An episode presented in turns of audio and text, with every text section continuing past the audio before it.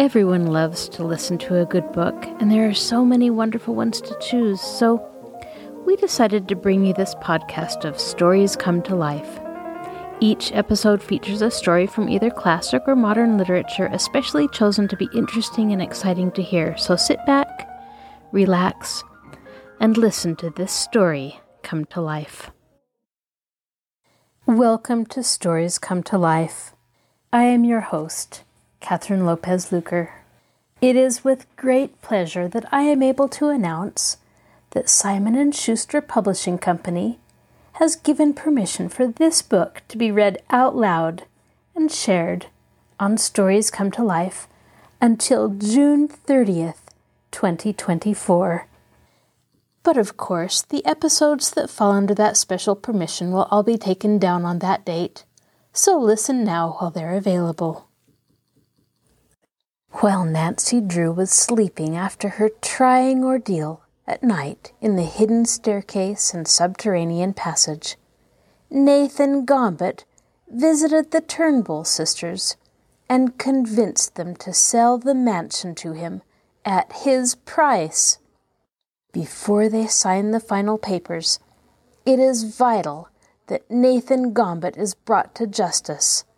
Nancy Drew has her hands full as she needs to convince the sheriff to make the arrest. Here is the exciting conclusion of this second volume of Nancy Drew's adventures The Hidden Staircase. Now sit back, relax, and listen to this story come to life. Nancy Drew, The Hidden Staircase, Chapter 22 the next move. When Nancy Drew opened her eyes the following morning, the sun was streaming in at her bedroom window. A quick glance at the clock on her dresser disclosed that it was fifteen minutes past nine. Horrors! she cried, springing from the bed. Why didn't Floretta or Rosemary awaken me? She was provoked with herself that she had overslept on a morning when she had so much to do although she had gone through a trying ordeal the night before. She was none the worse for the experience, and arose feeling refreshed and eager for what the day might bring. Hastily dressing, she hurried downstairs to find that breakfast was waiting. You have no idea how sorry I am, she apologized contritely. You shouldn't have waited for me. It doesn't matter in the least, Rosemary told her quietly as the three sat down to the breakfast table. This may be the last breakfast we'll ever eat here. Why, what do you mean? Nancy glanced up quickly and noticed the sad expression on the faces of the Turnbull sisters. Nathan Gombet was here this morning, Rosemary explained. Nancy's spoon clattered from her hand. He was here this morning? she asked in astonishment. Yes, he came to repeat the offer he made us some time ago for the house. But that wasn't an offer. It was a steal. But in the light of what has happened here, we can't expect to get much for the house. You didn't sell? Nancy questioned anxiously. We have made up our minds to give up the house. Yes, we accepted his offer and told him that if he came back this afternoon we would sign the papers. Then you haven't signed anything yet? Not yet, Rosemary responded listlessly. Oh, I'm so glad, Nancy cried impulsively. If you had, it would have spoiled everything. There is no need for you ever to leave your home, she added impressively. You see, I've solved the mystery at last. You've solved the mystery? Floretta demanded eagerly. You know what became of our silver urn? Oh, it's too good to be true. I can't lay hands on your urn this minute, Nancy told her, but I think I can get it within twenty four hours. Don't keep us in suspense, Rosemary begged. Tell us everything. Is there really a ghost in our house? Nancy laughed. Nathan Gombet is the ghost, just as I suspected. Are you certain? Rosemary asked, a trifle doubtfully. He has been our neighbor for years, and he offered to buy our house. That's just why he has been trying to frighten you, because he wanted to force you to sell at his price. I always thought Nathan was mean, but I had no idea he would do a thing like that, Floretta said. Have you really the proof that he's the guilty party? Unless you have, we wouldn't dare accuse him. I'll show you my proof, Nancy declared. Come with me, and I think you'll be convinced. Hurrying to the kitchen, she secured a supply of candles, and then led the way to the attic. Wonderingly, Rosemary and Floretta followed. Nancy flung open the door and permitted the Turnbull sisters to enter first. I have discovered a hidden stairway, she informed them, as she flashed her candle in the direction of the old highboy. Rosemary and Floretta took one look and gasped in astonishment. The secret stairway was plainly revealed, for the trapdoor was open, just as Nancy had left it the night before. Whoever dreamed of a hidden staircase in our house? Floretta demanded in excitement. There were rumors to that effect, Rosemary admitted, but I never believed them. Just think how many times we've been in this attic and never discovered the trap door. It was very cleverly hidden, Nancy told them. I searched and couldn't find it myself from the outside. Where does the stairway lead? Floretta asked, peering into the dark recess. It leads to a tunnel which connects the mansion with Nathan Gombet's house.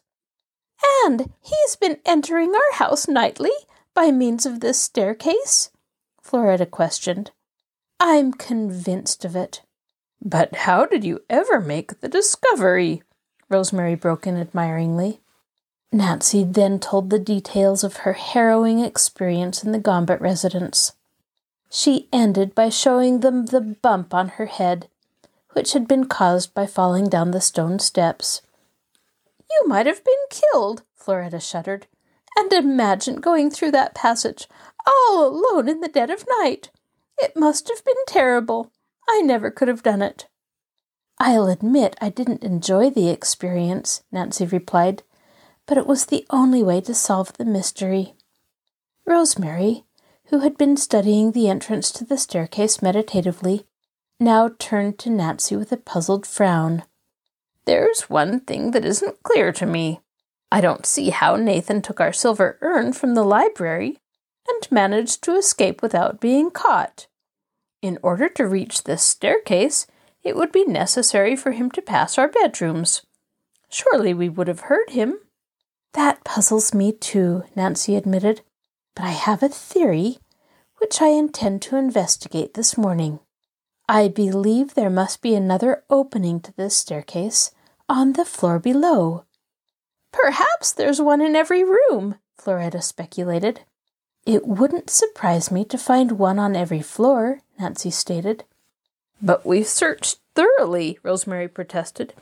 We went over every inch of the walls. That's true, but I believe it will be easier to find the openings from the inside. I intend to enter the staircase again and try to find them. Last night I remember that several flights of stairs branched off from one landing. I want to find out where they lead. Do you want to go with me? Certainly, Rosemary declared promptly. I have a great curiosity to see what the stairway is like. It's so old, we must be careful not to fall, Nancy warned her. One of the steps has rotted away entirely. As she spoke, she stepped through the opening into the passageway. Rosemary boldly followed, but Floretta hesitated uncertainly. What if the trapdoor should fall shut? she questioned anxiously. I'm sure it won't, Nancy reassured her, but even if it does, I can open it again. See, here is the hidden spring. She held her candle so that the beam illuminated the metal ring, which controlled the door. Still, Floretta hesitated. Do hurry, Rosemary commanded impatiently. There's no danger. Floretta folded her skirts tightly about her to prevent them from brushing against the dusty walls, and then timidly descended the first step. I don't like it, she choked. The dust is terrific, and the cobwebs, ugh!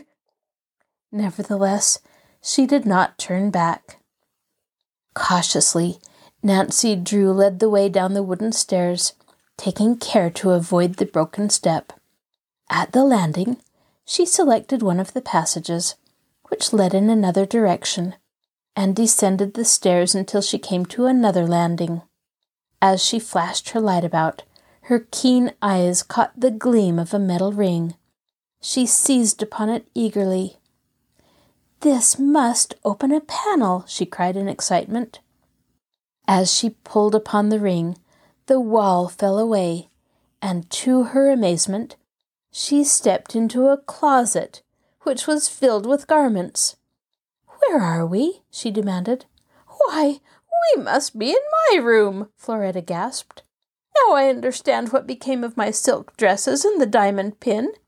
It's clear Nathan must have entered the room by means of the secret panel in the closet, Rosemary observed. But how did the canaries get in? Floretta demanded. They might have flown through the passage and entered the room when the panel was open, Nancy suggested. That's very likely, Rosemary agreed. It's no wonder we thought the walls had ears.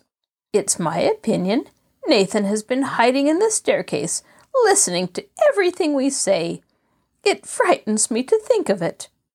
I feel confident it was Nathan Gombet who sent me the threatening letter advising me not to come to this house, Nancy declared. Can you remember whether or not you read my letter aloud after it arrived? Yes, we did, Floretta responded quickly. And we were in this very bedroom, too. Nathan must have been listening and heard every word. It's clear enough now, Rosemary said caustically. That man thought he could frighten us from our home. To think we nearly sold the mansion to him. Shall we investigate the other passages? Nancy questioned. Our time is getting short, and I'm eager to find out where they lead. By all means, Rosemary agreed. Without taking time to close the panel after them, the three descended the hidden stairway to the landing below, and there selected another flight of wooden stairs. We must be going down to the first floor now, Floretta observed as they cautiously descended. Watch out for the step, Nancy, who was ahead, called out in warning. There's another broken one just ahead. The three avoided the hole in the flooring and continued down the staircase.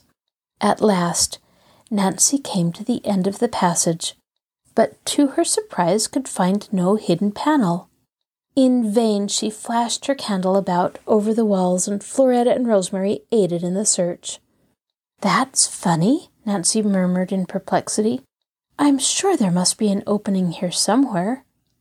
She glanced anxiously at her candle. It would not last many more minutes, and unless she wished to be plunged into darkness, she must return to the kitchen for another supply. Floretta and Rosemary had used the last of their stock. The passage at this particular place was very narrow, and so low that a person could not stand upright without striking the top wall. Tired of the stooped position which she had been forced to endure for several minutes, Nancy straightened. Her head struck the top of the passageway. Ouch! she exclaimed. To her astonishment, she heard a strange clicking noise. I believe I've discovered the panel, she cried eagerly. While Rosemary held the candle, she examined the ceiling overhead and pushed upon it with all her strength. To her surprise, the wall gave way easily and lifted up. Nancy pushed the obstruction out of the way and thrust her head and shoulders through the opening. Curiously, she gazed about. She had come up through the sofa seat in the library. My word, she exclaimed. No wonder I never found the secret panel in this room. Who would have thought of looking in the sofa? She pulled herself up through the opening and then assisted Floretta and Rosemary, who were less athletic. Mercy, what next? Floretta gasped as she sank down into a chair and tried to regain her breath. Imagine living in this house all these years, and never discovering anything wrong with that sofa, Rosemary commented. I see everything now, Nancy said slowly. That broken step, just before we came to the opening. Nathan must have fallen and cried out in alarm. And I feel certain there must be another opening in the sofa in the drawing room. I'm going to find out. Darting into the next room, she jerked the cushions from the sofa and lifted the baseboards. As she had suspected, there was an opening similar to the one in the library, which was just large enough for a person to squeeze through. That's how Nathan stole the silver urn, Floretta observed. He came up through the sofa seat in the library. How stupid of me not to think of looking there before, Nancy said. Stupid? I think you've done extremely clever detective work as it is. Why, we've lived here for years and never dreamed of a hidden staircase. How shall we ever repay you for all you've done? Oh, let's not think about that now, Nancy said hastily, glancing at her watch. There's so much yet to be done. We must bring Nathan Gambit to justice if we can. I agree with you there, Floretta cried feelingly. Go and call the police. We want him locked up. Nancy started toward the door. If he has an inkling of what we've discovered, he'll try to escape, she threw back over her shoulder. She hurried to the garage at the rear of the house and quickly backed her roadster out upon the drive. Rosemary and Floretta, not to be left behind, crowded in beside her. Oh, do you think the police will be able to capture him? Floretta asked tremulously. I'll never feel safe again until I know he's behind prison bars. I'm afraid we shouldn't have taken the time we did to investigate those passages, Nancy returned quietly. But I wanted to be absolutely certain that Nathan Gambit was guilty before I turned him over to the authorities. With that, she shifted gears, and the car roared down the Cliffwood Road to disappear in a cloud of dust. Chapter 23 Notifying the Police. Oh, if only we had installed a telephone at the mansion, Rosemary fretted as Nancy Drew's roadster sped along over the smooth road toward Cliffwood. Isn't there any house along the road where we can stop to call the police? Nancy questioned. It would save us considerable time. Rosemary shook her head. There aren't any houses until we get almost into Cliffwood. Then we might as well drive straight to the sheriff's office, Nancy decided. It's only a short distance anyway.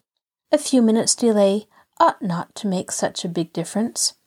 But it may, Floretta declared uneasily. I believe Nathan is beginning to be suspicious. Otherwise, he wouldn't have come to us this morning with the offer to buy the house. Nancy did not respond, but concentrated her attention upon the road before her. In exactly twelve minutes flat, she brought the automobile to a quivering halt in front of the sheriff's office. Switching off the engine, she sprang from the car and, with the Turnbull sisters close behind her, ran into the building.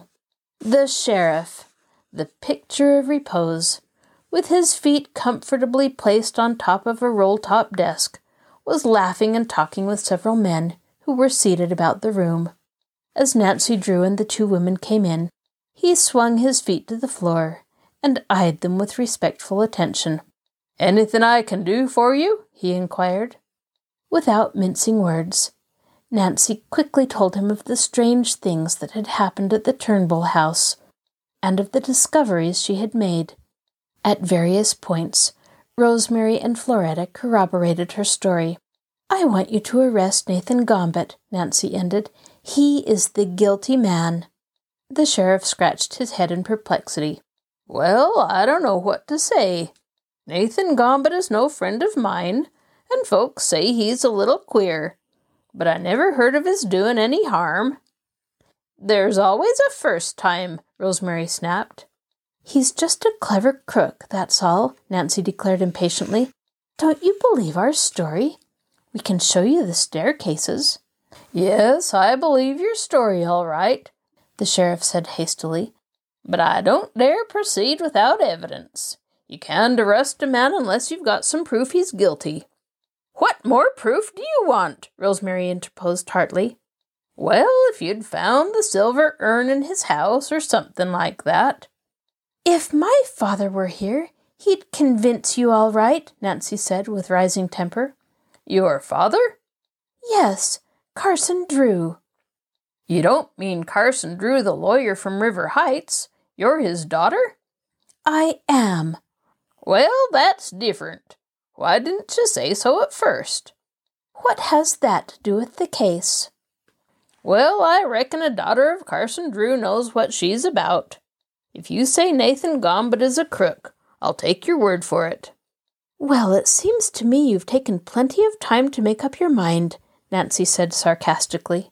The sheriff, thus goaded to action, turned to the other men in the room. His indolent manner fell from him. Come on, boys, he shouted. Turning to Nancy, he ordered, You lead the way and we'll follow. Nancy nodded, and with Floretta and Rosemary, hurried outside to the waiting roadster. I never could stand that sheriff, Rosemary commented. You can see now why we didn't like to put the matter in his hands before. He would have made a mess of it. I can see all right, Nancy admitted dryly. She sprang into the car, and the Turnbull sisters climbed in beside her. She started the motor and waited impatiently for the sheriff and his deputies. The moment the police car was ready to leave, she shifted gears and was off. As the two cars raced down the side streets of Cliffwood, many passers by turned to stare curiously after them. Nancy did not notice, for she was intent only upon one thing, and that was to reach the old stone house before Nathan Gombet had an opportunity to escape or to hide the booty he had stolen from the Turnbull mansion. The sheriff may be stupid enough to refuse to arrest him unless he finds evidence on the place, she thought in disgust. She drove swiftly and soon came within sight of the gloomy old stone house owned by the miser. Believing that it would be wisest to approach cautiously and not give an alarm, she slowed down. To her chagrin, the police car raced ahead and roared down the driveway. It came to a sudden halt in front of the house. The sheriff sprang from the automobile and turned to his men. Surround the house, he ordered crisply. We won't take any chance on letting that old boy get away. Oh, why does that sheriff have to be so dramatic? Nancy murmured in alarm. After all this noise, it will be a wonder if Nathan Gombet doesn't slip through the secret tunnel and escape. That will ruin everything. Impatiently, she opened the door of the roadster and started to get out but Floretta held her back. Don't go, she begged. There may be shooting. Nancy permitted herself to be pulled back into the safety of the automobile. From there, the three watched the sheriff with misgiving. They saw him walk up to the back door and knock. When there was no response, he knocked again. He tried the door, but it was locked. Then he peeped in at the kitchen window. No one at home, he muttered in disgust, turning away. Nancy could stand it no longer. Springing from the roadster, she ran toward the sheriff. You can't expect Nathan Gombet to welcome you with open arms after all the noise you made coming up the drive, she cried. He'd be more apt to welcome you with buckshot. He's probably watching now from an upstairs window. We'd all make good targets. The sheriff glanced anxiously upward and stepped closer to the house. It's a pretty serious business to go breaking into a man's house, he said, somewhat crestfallen, unless you're mighty sure you've got the right man. Nathan Gombet is the right man. Well, maybe he is. I don't know. The sheriff's old doubt was returning to assail him anew. I suppose I could ram the door, but I don't like to do it. I'll assume the responsibility, Nancy said shortly. All right, we'll do it. There's an easier way. How do you mean? Climb through the cellar window and get in that way.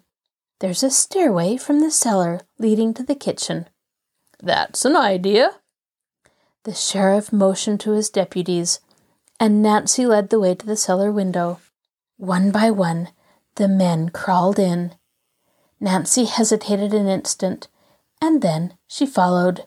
Silently, she indicated the stairs leading to the kitchen. The sheriff and his deputies crept quietly up to the landing, and there they paused and listened. The house was as silent as a tomb.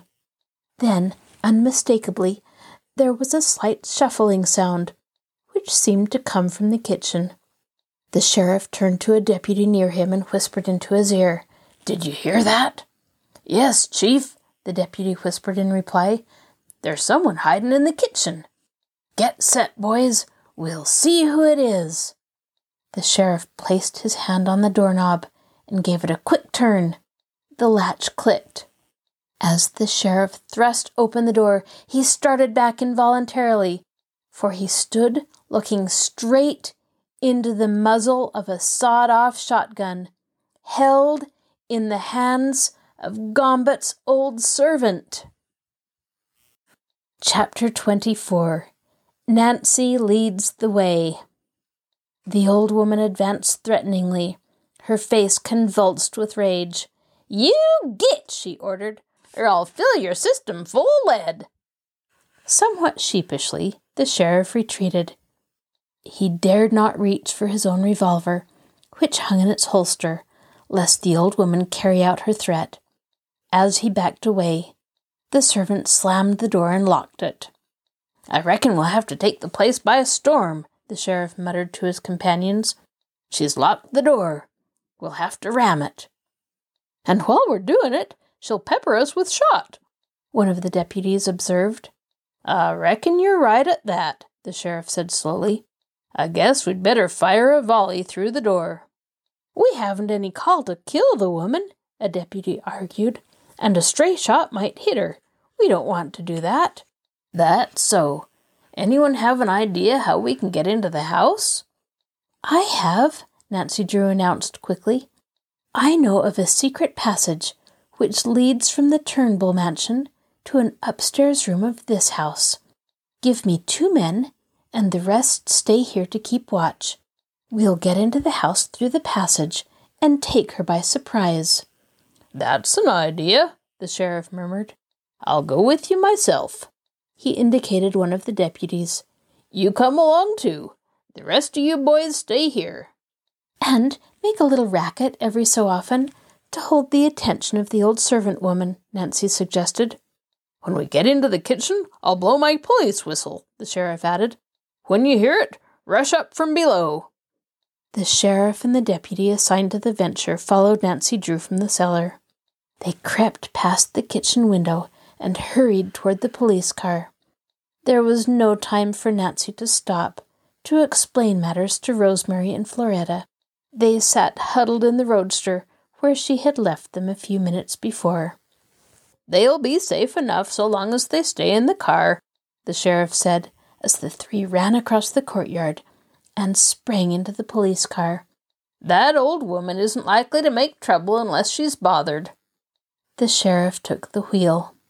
Drive to the Turnbull mansion, Nancy directed. The police car sped rapidly down the road and up another and came to an abrupt halt in front of the mansion. Nancy tried the front door. To her relief, she found it unlocked. In their haste to reach the sheriff's office, the Turnbull sisters had neglected to fasten the doors and windows. Nancy opened the door and led the way into the library. Quickly lifting the cover of the sofa, she disclosed the hidden opening. Deftly, she lowered herself into it. The sheriff and deputy stared after her in astonishment. Well, what do you know about that? the sheriff exclaimed. We're going through a secret passage, Nancy explained hastily. Hurry, she called impatiently. There's no time to lose. Hesitating only a moment longer, the sheriff and the deputy likewise lowered themselves through the opening into the hidden staircase. You know where you're going? the sheriff questioned doubtfully. Yes, Nancy returned. Watch these stairs, or you may take a tumble. As her eyes became more accustomed to the darkness, she moved rapidly down the staircase, warning the two behind her of treacherous steps. At last, she reached the lower level and paused before what appeared to be a solid wall. Now what? the sheriff demanded. Nancy did not respond, but ran her hand over the wall in search of the tiny knob which would open the panel. She found it, and as she pushed firmly upon it, a portion of the wall swung back. Come on, she urged, stepping through the opening. The sheriff and his deputy followed. They turned and looked back uneasily as the panel grated shut behind them. What if we're locked in here? the sheriff questioned. We shan't be, Nancy told him quietly. I know the secret. The three rapidly descended the flight of stone steps and entered the tunnel, which led directly to the bird room of Nathan Gombet's house. Reaching the end of the passage, she paused only long enough to warn the two officers that they were now within the house and must remain silent. Quickly ascending the stone steps, she groped about the walls, searching for the hidden spring which would open the panel. Look for a brass ring or a tiny knob, she directed the two men. They shone their flashlights over the wall, and even as she whispered the instruction, her hand struck a solid object on the wall. Eagerly she felt of it, and discovered it was a small metal ring. I've found it, she whispered in delight. She gave the ring a hard pull, and to the amazement of the sheriff and his deputy, the secret panel opened. Nancy stepped out into the light and motioned for the two men to follow. She now stood in the closet of the bird room. Cautiously opening the closet door, she peered out. The coast is clear, she informed her companions quietly. Follow me. Softly, she tiptoed across the room and tried the door leading into the corridor. It was unlocked. Treading quietly down the hall, Nancy led the way to the stairs. Reaching the lower floor, Nancy Drew and the officers crept toward the kitchen where the belligerent old servant had taken up her post. The sheriff listened for a moment at the inner door of the kitchen and peered through the keyhole. The old woman had not relinquished the gun, but stood before the basement door, making vehement threats. I'm a waitin' for you, she muttered. You just make one pass through this door, and I'm going to lose control of my trigger finger. I'll fill you so full of buckshot that you'll look like a sieve, and I don't mean possibly. Satisfied that the old woman was occupied at the basement door, the sheriff quickly stepped into the room and covered her with his pistol. You're under arrest, he said sharply. The old woman turned suddenly and gazed into the muzzle of the sheriff's gun. She hesitated an instant, as if debating whether it would be wise to attempt resistance, then threw up her hands in surrender. The shotgun clattered to the floor. Nancy Drew, who by this time had rushed into the room, ran to the basement door and unlocked it. As the sheriff gave one short blast on his police whistle, the deputies who had been left stationed below burst into the kitchen. One of them caught up the shotgun from the floor and placed it out of reach. Another quickly slipped handcuffs on the woman's wrists. Now that we have her, what are we going to do with her? The sheriff asked bluntly. Nancy turned toward him. Sheriff, may I question the prisoner? Go ahead, but I'm afraid you may not get much out of her. I'll try anyway, Nancy said, smiling. She faced the old woman and demanded, Where is Nathan Gombet? How come you ask me? I ain't keepin' track of that man just 'cause I work here. You're not fooling anyone, Nancy replied sharply. I know that you're not only Nathan Gombet's servant, but his partner in crime as well. The woman assumed an innocent expression. How you talk! Crime? What do you mean, crime? I'm just an old woman who makes her victuals workin'. You can't bluff me with all your scary talk. I'm not bluffing. It will be best for you to tell us where he is. If you don't, you'll be behind bars within an hour. For doing what? For resisting an officer. Isn't that true, Sheriff? Yes, I reckon it is. The sheriff returned. The woman has laid herself open to imprisonment by trying to thwart justice. Now will you tell? Nancy looked straight into the old servant's eyes as she asked the question. For a moment the woman met her gaze defiantly, and then a frightened look came over her face and she began to whine. I'll tell! I'll tell! Please don't send me to no jail, she implored. Please, Mr. Sheriff. Then, if you don't want to go to jail, tell us where Nathan Gombet is hiding. The old woman eyed the girl sullenly for an instant, and then pointed to the floor above. Up there, she mumbled. He's up there with the prisoner. Prisoner? Nancy exclaimed, giving the sheriff a quick glance. What prisoner? The old woman stubbornly shook her head. We'll find out who you mean, Nancy declared. She turned to the sheriff with decision. We must capture Nathan Gombet before he escapes. If he's upstairs, he may have heard us and tried to get away through the secret passage. He'll not get away, the sheriff assured her grimly. Delegating one man to remain below to guard the old servant, he ordered the other deputies to follow him. Nancy, who could not bear to remain behind, crept up the stairs after them. At the top landing, the party paused, undecided which way to go. As they hesitated, the sound of a harsh, rasping voice reached their ears. Listen, Nancy commanded in a tense whisper. Instantly she recognized the voice. It belonged to Nathan Gombet.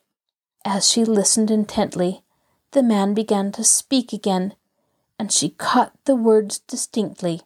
I'll give you one minute, Carson Drew. If you don't sign that paper before then, I'll. Nancy did not hear the rest of the threat, for Nathan's voice had dropped to a lower pitch. What could it mean? Had Nathan held her father a prisoner in the house? She turned frightened eyes toward the sheriff. They're in that room, she whispered, pointing to the chamber in which her father was imprisoned.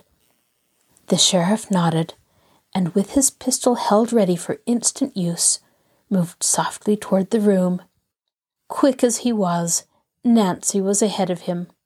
Without a thought for her own safety, now that she knew her father was in danger, she flung open the door. At a glance, she took in the situation.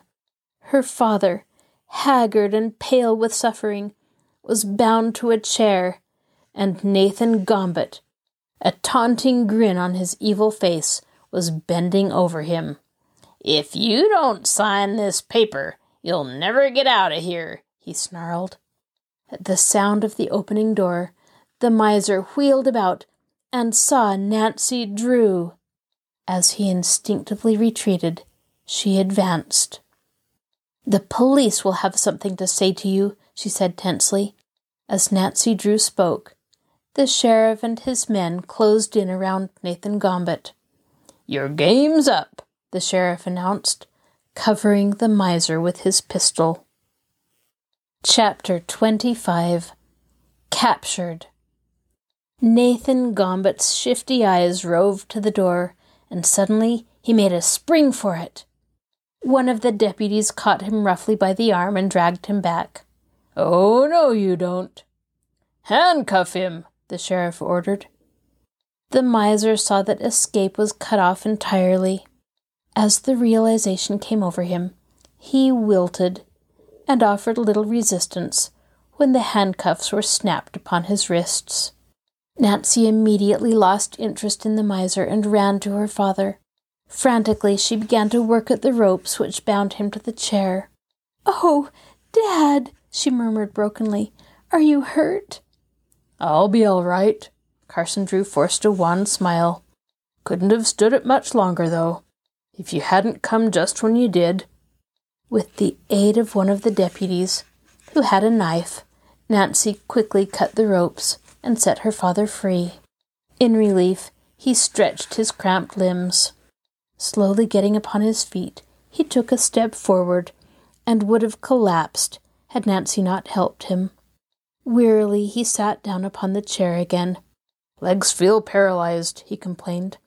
Don't you want me to call a doctor? Nancy asked as she began to rub the cramped muscles.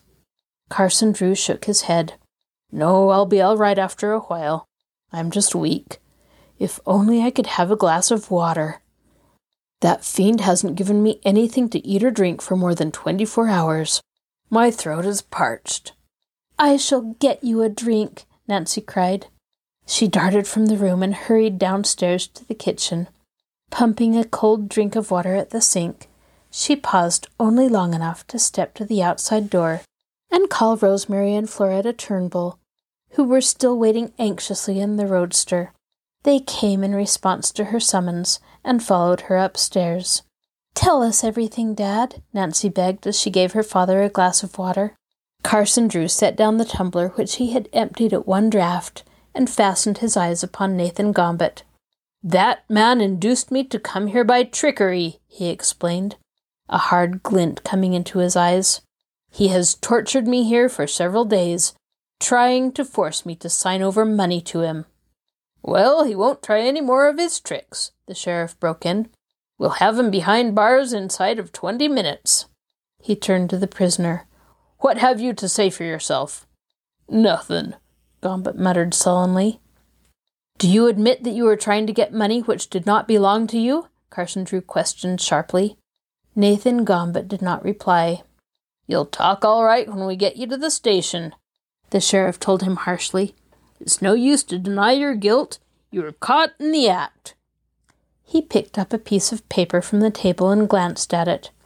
Is this the agreement he was trying to force you to sign, Mr. Drew? The lawyer nodded. Yes, he wanted me to turn over a large sum of money and then promise not to prosecute. The sheriff folded the paper and put it in his pocket. I'll just keep this for evidence. And, and don't forget, he tried to force us from our home, Rosemary Turnbull broke in. We intend to file a charge against him. I didn't mean no harm, Gombet grunted. Oh, no, Rosemary retorted sarcastically. I suppose those nightly visits of yours were merely friendly calls. I thought I saw an easy way to make a little money. I offered to buy your house. Yes, at your price, Floretta sniffed. It was a cowardly trick to try to cheat two women, Carson Drew observed. He nearly succeeded, too, Rosemary declared feelingly. If it hadn't been for Nancy Drew, we would have been forced to give up our home. We couldn't have stood it there another day. For some time, Nancy had remained silent, but now she turned to the old miser. When did you first discover the hidden staircase? she questioned curiously. Nathan hesitated, as though debating whether or not to tell. You better make a clean breast of everything. It'll go easier with you if you do, the sheriff warned him. It was two months ago, Nathan muttered. Found the hidden spring by accident. You explored the staircase and discovered that it led to the Turnbull mansion? Gombet nodded. How many openings are there into this house? Only the one room I keep my birds in, there's one more thing I want to know, Nancy continued. It was you who sent me the threatening note, warning me not to come to the Turnbull mansion, wasn't it? Yes, I sent it. How did you learn that I was going there? Hid in the staircase and heard the old ladies talking about the letter you'd sent. Just as I suspected. And now, where are the things you took from their house? What things? Oh, you needn't pretend, Floretta broke in enraged. You took our silver urn and a diamond pin, and a pocket book and a silver spoon, to say nothing of Floretta's silk dresses, Rosemary added severely. I don't know what you're talking about. Oh, yes, you do, Nancy told him quietly. It won't do you any good to deny it, for we intend to search the house from cellar to garret. You may as well tell us what you've done with the things.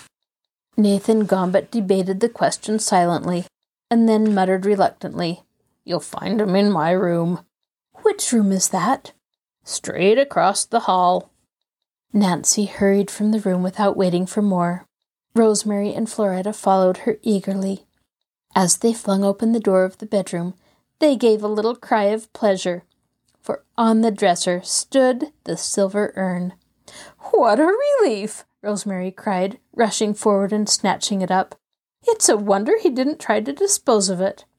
Floretta, who had been investigating the closet, triumphantly brought out an armload of dresses.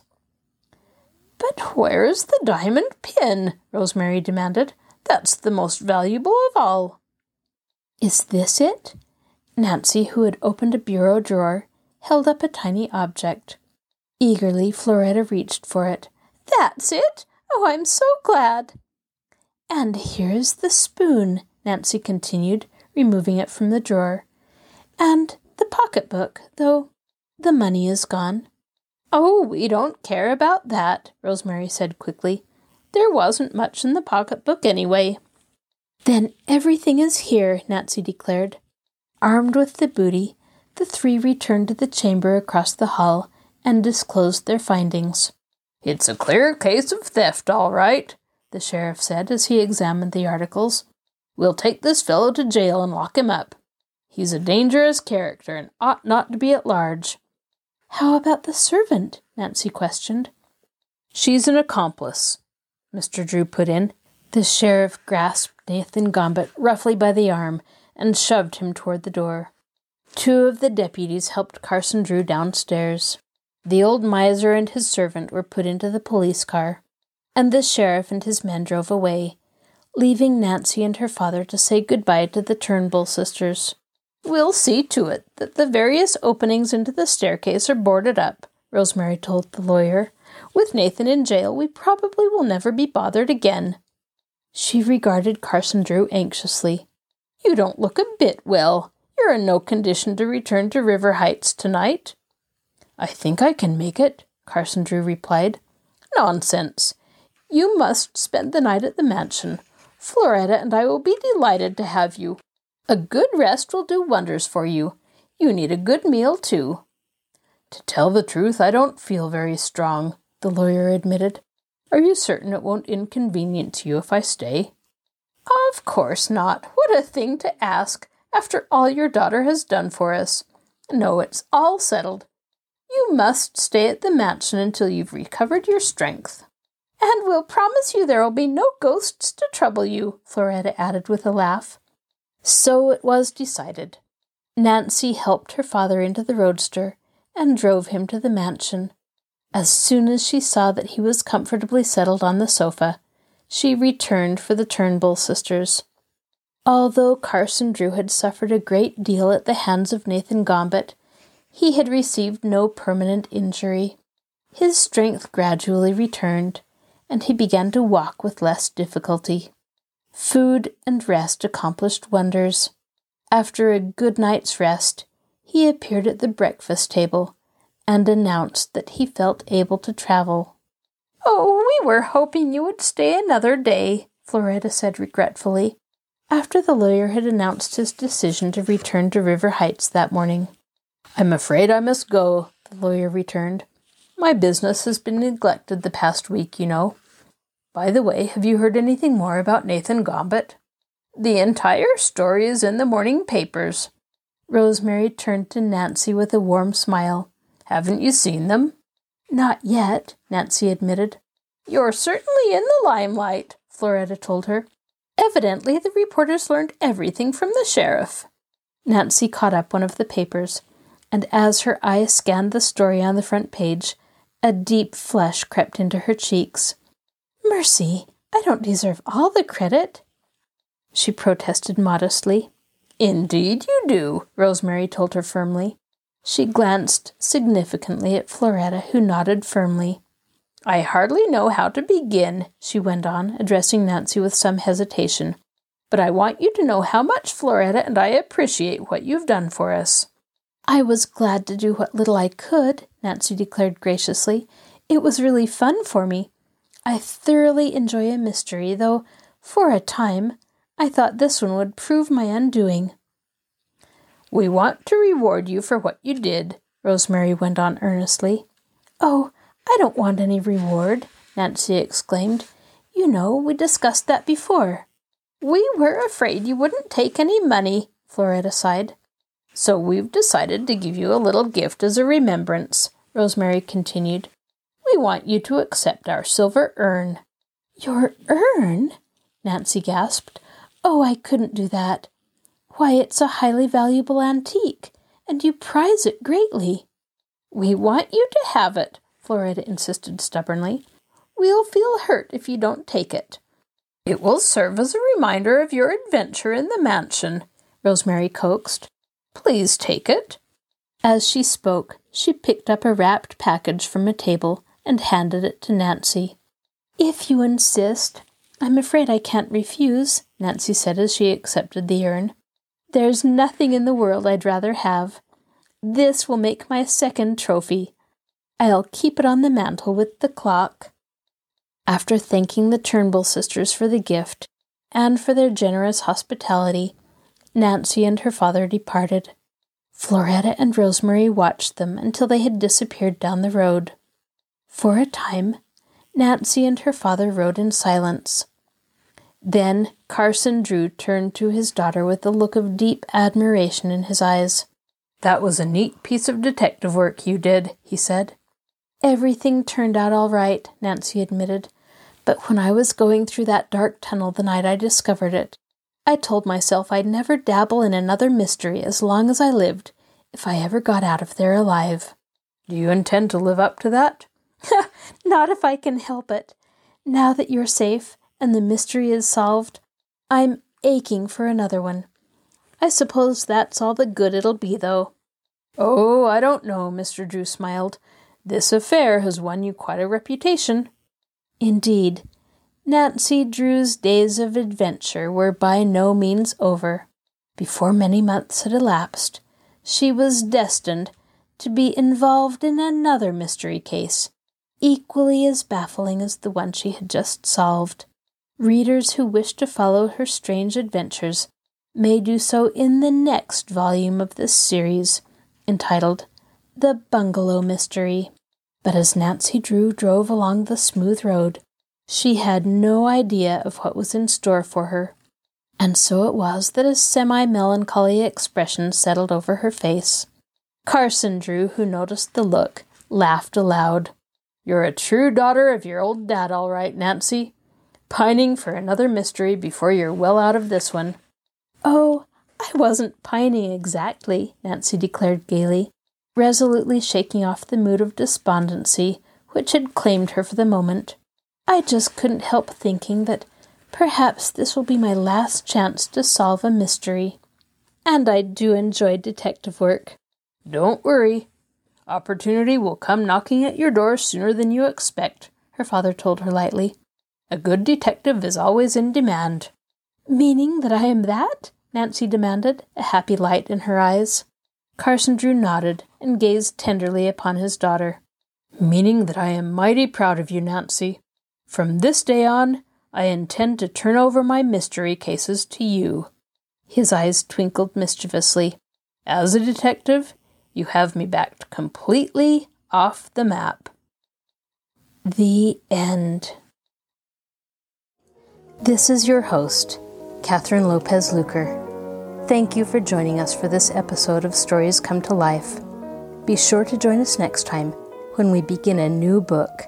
You can find a link to our podcast on the Marshall Public Library webpage, www.marshallpl.org. I'll talk to you again soon.